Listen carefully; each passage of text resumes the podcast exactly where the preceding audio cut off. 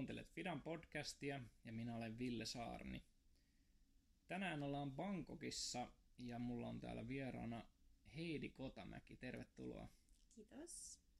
Sä oot tullut pari päivää sitten Suomesta tänne Bangkokkiin. Mites matka meni? No matka meni kiitos ihan hyvin. Tulin tosiaan yölennolla. En kauheasti nukkunut, mutta kyllähän sitä täällä ehtii sitten lepäilemään. Joo.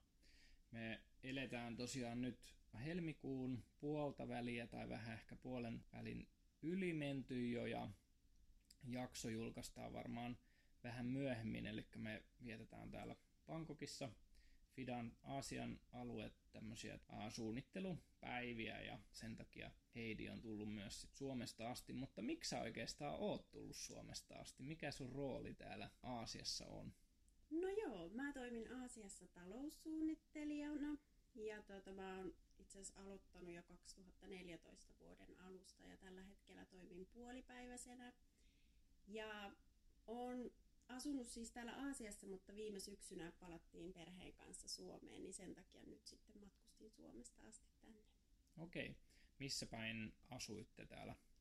No me oltiin itse asiassa ensimmäinen vuosi Laosissa, että me alun perin lähdettiin sen takia, että mun mies meni sinne opettamaan kahta suomalaista lasta ja sitten sen vuoden aikana avapautui tämä Aasian taloussuunnittelijan paikka, minkä mä otin vastaan ja sen myötä sitten muutettiin Kambotsaan ja siellä oltiin sitten viisi vuotta. Että kuusi vuotta ehdittiin yhteensä olla sitten Aasiassa. Joo. Onko teillä minkälainen perhe? Mulla on siis tosiaan mies ja sitten meillä on kolme lasta siunaantunut tähän viimeisen kymmenen vuoden sisään. Okei. Minkä ikäisiä teidän lapset on? Meillä on vanhin yhdeksänvuotias, joka täyttää siis ihan kohta kymmenen. Sitten meillä on seitsemänvuotias ja nuori on sitten semmoinen kaksipuolivuotias tyttö. Joo. Voidaan mennä ehkä tuohon perhekysymyksiin vielä vähän myöhemmin lisää. Mua ainakin vähän kiinnostaa itseään justiin noi lasten kanssa eläminen kentällä ja ulkomailla. Mutta sanoit, että kuutisen vuotta sitten tulitte tänne ja viitisen vuotta olet nyt tehnyt tätä pestiä, niin mä luulen, kun oot noin pitkään tehnyt tätä, että sä oot tykännyt tästä, mutta mikä on vastaus? Ootko viihtynyt tässä tehtävässä ja voisiko jopa kysyä, että ootko semmoisessa unelmaduunissa vai, vai voisitko haaveilla jostakin vielä paremmasta? No tota, mä oon tosiaan Jyväskylässä aikoinaan opiskellut taloustieteitä ja muistan, kun silloin opiskelin siellä, että mitenköhän mä oon nyt niin kuin tänne päätynyt, että onkohan tämä yhtään mun alaa ja tuntuu, että kaikilla oli jotenkin tosi selkeät suunnitelmat tulevaisuuden varalle ja oli tavoitteet korkealla ja uraputki mielessä ja sitten mä siellä itse mietin, että no mitäs mä sitten teen, että tämä on tämmöistä talousalaa ja mä tykkään kuitenkin hirveästi olla ihmisten kanssa tekemisissä ja jotenkin auttaminen on ollut aina lähellä mun sydäntä ja No, jätin sen asian sikseen, kävin koulut loppuun ja tota, sitten tosiaan muutettiin tälle yllättäen sitten ulkomaille, kun mies lähti sinne opettamaan. Ja sitten kun tämä paikka avautui, niin olin aluksi vähän ehkä jännittynyt ottamaan sitä vastaan, mutta nyt mitä pidempään sitä on tässä niin kuin tehnyt, niin voisi sanoa, että sitä enemmän sitä on alkanut niin kuin tykkäämään. Ja on just huomannut sen, että että jotenkin elämä on kuljettanut tämmöiseen niin kuin unelmahommaan itse asiassa, niin kuin sanoit, että ehkä omalla koulutuksella en ainakaan niin kuin tässä vaiheessa osaa sanoa, että voisin olla jossakin niin kuin paremmassa paikassa mm. töissä. Et toki voi tulla vastaan uusia mm. juttuja, mitä ei nyt tiedä, mutta tällä hetkellä kyllä tuntuu siltä, että on löytynyt just semmoinen niin kuin omanlainen paikka itselle. Aika huipputilanteelta kuulostaa kyllä. Pakko kysyä, että miltä sitten on nyt elämä Suomessa maistunut muutaman kuukauden ajan? No tota, meidän muutto Suomeen tuli siis aika yllättäen, että olihan se aika semmoinen kaoottinen paluu, että se ei ollut semmoinen kauhean hallittu muutos. Että se tuli nopeasti ja oli aika kipeäkin lähteä asiasta, että me ollaan täällä viihytty tosi hyvin, eikä ollut siinä mielessä mikään syy lähteä Suomeen, mutta tota, nyt kun me ollaan sitten saatu sinne kotiin ja se arki luotua ja lapset on koulussa ja on hoitoa ja tämmöistä, niin täytyy sanoa, että on se nyt alkanut tuntua ihan hyvältä se Suomeen paluu. Et ei se helppoa ollut ja ikävä on tänne ja nyt varsinkin kun tuli käymään täällä, niin herää uudestaan kaikki ne muistot ja ihanuudet, mitä täällä on. Mutta kyllä se Suomekin on ihana paikka olla ja arki toimii tosi hyvin siellä. Joo.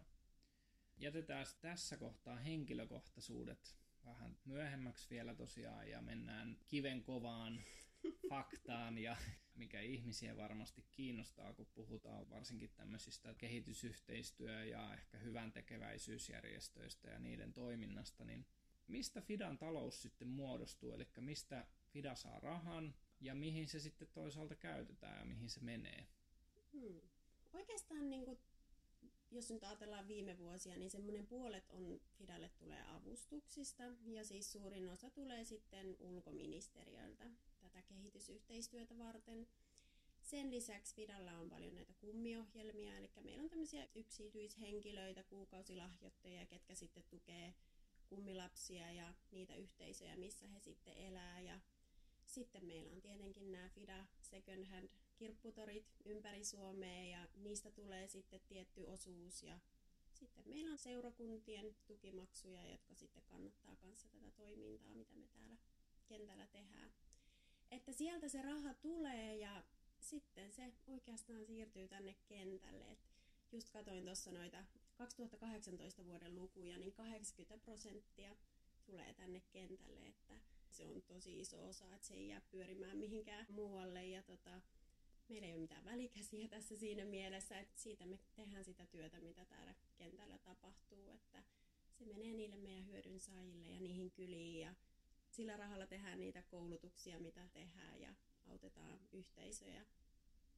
Joo, miten se pystytään varmistamaan, miten sitä voidaan mitata, että se raha oikeasti menee siihen, että järjestetään joku koulutus tai tuetaan kumppanin toimintaan, eikä se vaikka jää jonkun työntekijän taskuun tai siirry jonnekin sen tilille jonkun toisen tilin kautta. Aivan. Että miten me voidaan sitä seurata? Joo, no meillä on Fidassa tosi mun mielestä hyvin luodut tämmöiset niin kuin seuranta- ja raportointikäytännöt. Et meillä on ihan säännölliset talousraportit, mitä sitten näistä kohteista niin kuin laaditaan. Ja mä oon itse asiassa itse sitten Aasian osalta siinä niitä tarkastamassa, kun niitä tulee. Ja, ja siis kaikki raha, mitä Fidasta lähtee, niin sitä vastaan me saadaan kyllä niin kuin tositteita ja näitä raportteja, että meillä on kyllä tarkat seurannat sille, että se raha menee siihen, mihin on tarkoitettukin. Ja toki siis me suunnitellaan se rahan käyttö, ne perustuu täysin budjetoituihin lukuihin ja sitten peilataan sitä, että toteutuuko se vuoden mittaan, mitä ollaan suunniteltu. Että meillä on kyllä tarkat seurannat sitä varten, että raha menee sinne, minne kuuluukin. Joo. Fidal on pitkä historia jo takana. Muistaakseni ollaan kymmenen vuotta nuorempi kuin Suomen valtio. Ja sulle ei ole ihan niin pitkä historia Fidassa, mutta kuitenkin aika monta vuotta olet ollut ja, ja ehkä saatat jotain tietää ajasta ennen Heidiä. Niin mm. onko Fidal talouspuolella tapahtunut jotain muutoksia vuosien varrella.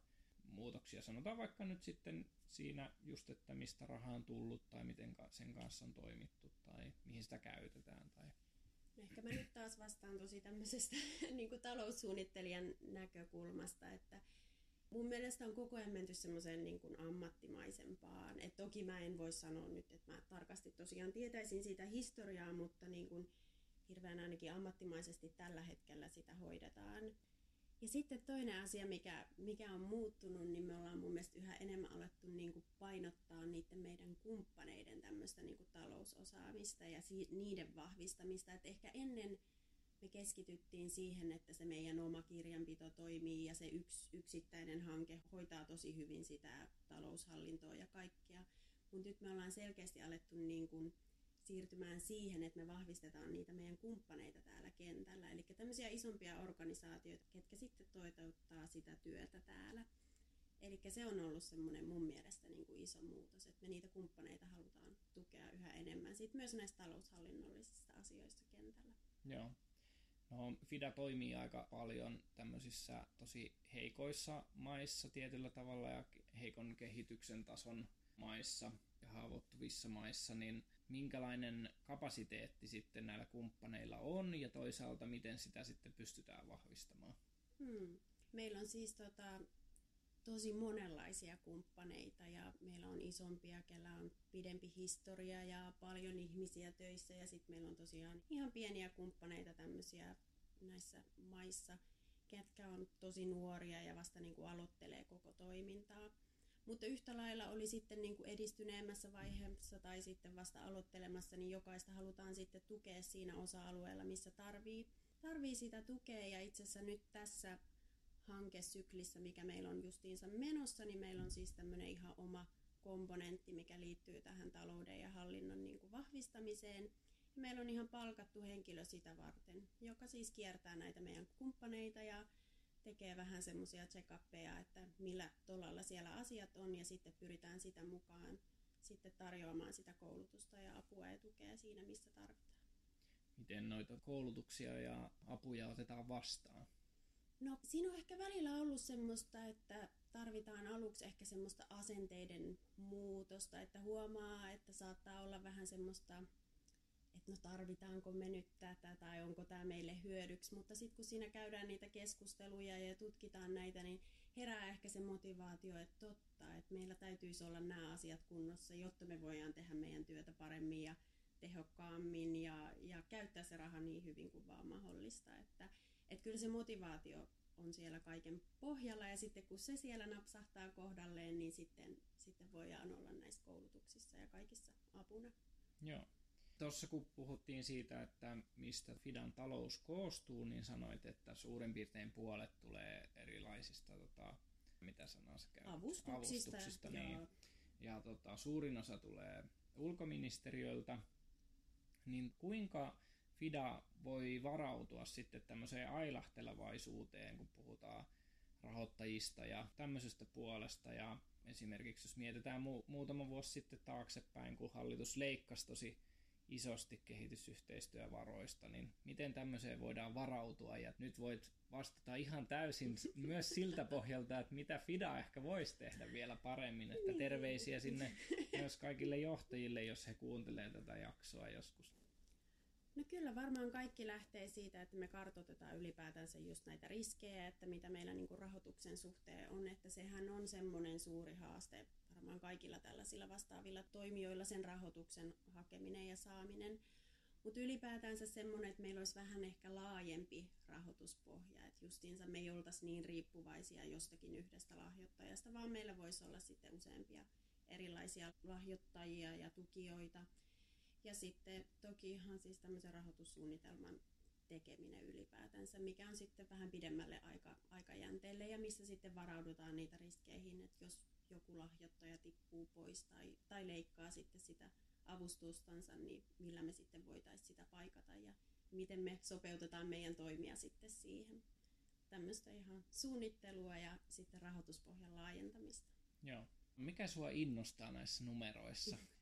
No mä tykkään ylipäätänsä, jos ihan tälle henkilökohtaisesti puhun, niin mä tykkään ongelman ratkaisusta tosi paljon ja mä tykkään nähdä semmoisen lopputuloksen, missä luvut täsmää. Että se on, ja se on mulle tosi luonnollista niin kuin toimia numeroiden kanssa, että ne ei niin kuin valehtele. Mutta se ehkä, mitä mä oon niinku itse sitten taas tämän työn myötä asettanut vähän niinku ehkä tavoitteeksi, on ollut semmoinen, että kun ihmisillä ehkä on semmoisia ennakkoluuloja talousasioita kohtaan, että ne on jotenkin tosi vaikeita ja mä yritän pysyä niistä tosi kaukana, että ne ei kuulu mun tehtäviin ja ne kuuluu vain tietyille ammattilaisille. Et tavoitteena sitten niin kuin myös, että ihmisillä tulisi semmoinen pikkasen rennompi käsitys niin kuin talousasioista siinä mielessä, että loppupeleistä siellä on paljon semmoisia yksinkertaisia juttuja ja ne on meille hyödyksi. Ja silloin kun jotenkin ihminen alkaa kokea semmoista itsevarmuutta sekä hankkeen kuin että niin kuin oman henkilökohtaisen talouden hoidossa, niin se on semmoinen, mikä innostaa siis tämän itse työn puolesta. Mutta sitten taas kyllä mua niin kuin ihan pohjimmaisena innostaa se, mitä kentällä tapahtuu. Et nyt just kun mä serasin tota vuosikertomustakin ja luin niitä tarinoita siellä, niin en mä ainakaan vielä voi sanoa, että mä oon kyynistynyt, vaan yhä edelleen jotenkin siis ne herättää tunteita sen, kun lukee jonkun tarinan, miten sen ihmisen elämänlaatu on parantunut, niin siis se on se, mikä oikeasti innostaa mm-hmm. ja motivoi tässä työssä. Että se Joo. vie eteenpäin. Me taidettiin sun kanssa tässä pari iltaa sitten ehkä puhuukin vähän tästä aiheesta, kun mä itse pyörittelen paljon sitten taas kirjallisia narratiiviraportteja ja puhuttiin siitä, että numerot on ehkä siinä mielessä helpompia, että ne on niin kuin loogisempia ja selkeämpiä. Sieltä löytää tavallaan mm. joku virhe, jos semmoista tarvii löytää, kun sitten taas jostain Kyllä. sanotuksesta, että siinä, siinä mielessä toi on ehkä loogisempi paikka. No mikä on semmoinen sitten kun sanoit, että vaikka nuo kentän tarinat kuitenkin on semmoisia, mikä jotenkin innostaa tuossa työssä, niin mikä on semmoinen, mikä painaa oikein niin kuin alas, että ei ihan aina kuitenkaan jaksaisi välttämättä herätä aamulla. Onko tässä työssä semmoisia niin tosi hankalia haasteita? No tota, ehkä tämä on semmoinen, että se ei liity pakosti aina vaan tähän työhön, vai voidaan niin liittää moneenkin työhön, mutta me toimitaan tosi moni eri eri kulttuureista tulevien ihmisten kanssa ja meillä on nämä aikaerot ja, ja meillä on deadlineja ja välillä sitten on paljon semmoisia asioita, mitkä ei riipu yksistään mun tekemisestä, mm. vaan sitten ehkä odottaa sitä toista osapuolta ja sitten on juhlakausi ja kaikki tämmöiset, että et sen mä huomaan, että se on mulle ehkä itselleni ollut semmoinen välillä haastava tekijä, että asiat ei täällä tapahdu ehkä ihan samalla tehokkuudella ja yhtä nopeasti mitä Suomessa, että että semmoinen tehokkuusajattelu on vähän erilainen täällä Aasiassa sitten. Mm. Se on ollut mikä ehkä niinku itse haastanut ja toisaalta myös opettanut mm. sitten. No mitä sä oot oppinut siitä sitten? No ehkä mä voisin sanoa, että mä oon jollain tavalla sitten kuitenkin niinku rentoutunut, että totta kai en sillä tavalla rentoutunut, etteikö me pietä niinku standardeista mm. kiinni ja ja tehdä näin, mutta niin kuin jotenkin kuitenkin, että ymmärretään, että täällä on elämää, tilanteita tulee, asioita tapahtuu ja, ja kyllä niistä niin kuin selvitään. Et ehkä semmoista tietynlaista rentoutta on tullut niin kuin omaan tekemiseen tosi paljon tässä. Joo. Sä oppinut työn ulkopuolelta jotain näiden vuosien aikana täällä? Tai joku, että sä olisit muuttunut jollain tapaa näiden kuuden vuoden aikana Aasiassa? Muuta kuin ruskettunut. Mä oon niin vaalea ihotyyppi, että mä, mä tuun ihan samannäköisenä Suomeen, kun mä oon sieltä, sieltä lähtenytkin. Mutta ehkä se on toi rentous kuitenkin mun kohdalla sitten jotenkin semmonen. Ja toisaalta, no ehkä myös sit sellaistakin, että ehkä vielä rohkeammin uskaltaa hypätä niinku uusiin juttuihin ja kokeilla. Ja semmoinen luottamus, että et asioista oikeasti selviää sitten. Mm. Niinku, että, että semmoista uskaltamista monia asioita mm. kohtaan. Niin...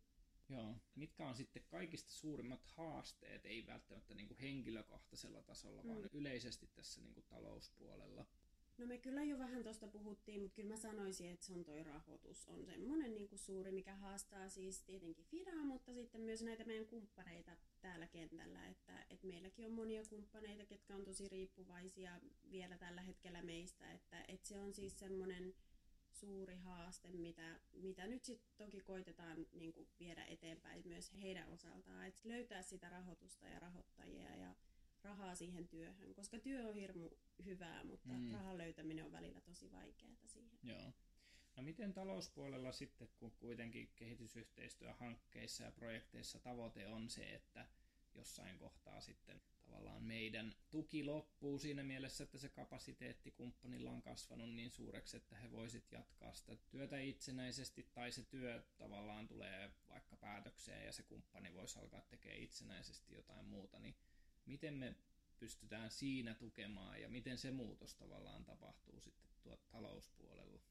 No talouspuolellahan meillä on niin kuin lähtökohta, että me pystyttäisiin olla tukemassa niin kuin luomaan niitä raameja sinne, että siellä se peruspäivittäinen taloudenhoito toimii halutulla tavalla ja toki, että heillä on kaikki suunnitelmat ja, ja tällaiset. Ja kyllä mä niin kuin sanoisin, että monissa paikoissa se työ jatkuu, mutta ehkä se saattaa jatkua sitten vähän, vähän pienempänä sitten sen jälkeen.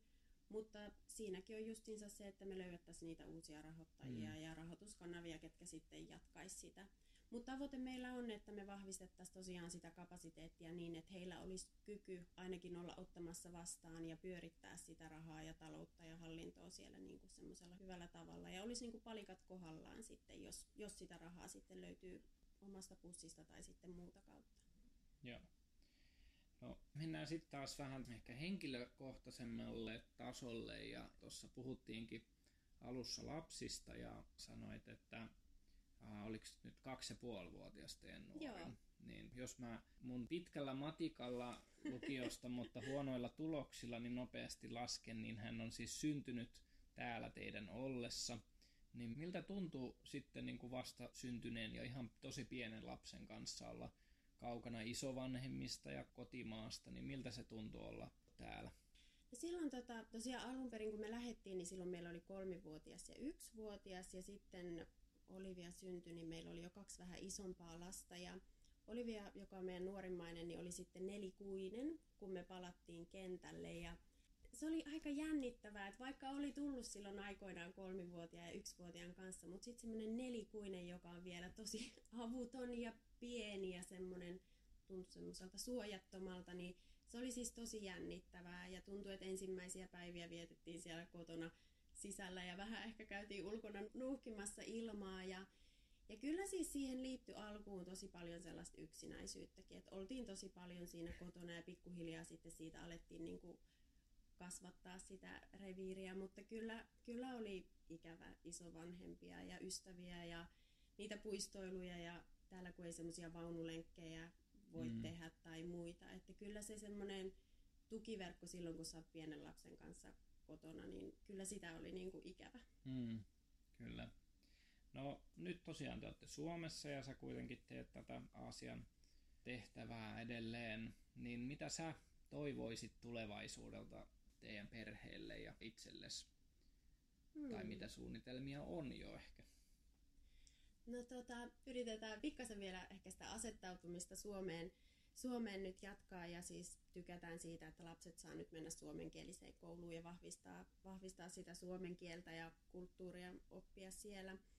Mutta kyllä tämä olo täällä Aasiassa ja ulkomailla on niin vienyt mukana, että kyllä meillä siis vielä elää semmoinen unelma, että jossain vaiheessa sitten voitaisiin mielellään palatakin sitten tänne niin kuin kentälle, että, että sen mukaan minkälaisia tehtäviä sitten niin kuin löytyy ja tarjoutuu, mutta, mutta että tässä vaiheessa nyt ollaan siinä Suomessa ja sitten pidetään niin kuin korvat ja sydän auki sille, että mitä tulevaisuudessa tapahtuu, mutta mielellään ollaan kyllä lähtemässä.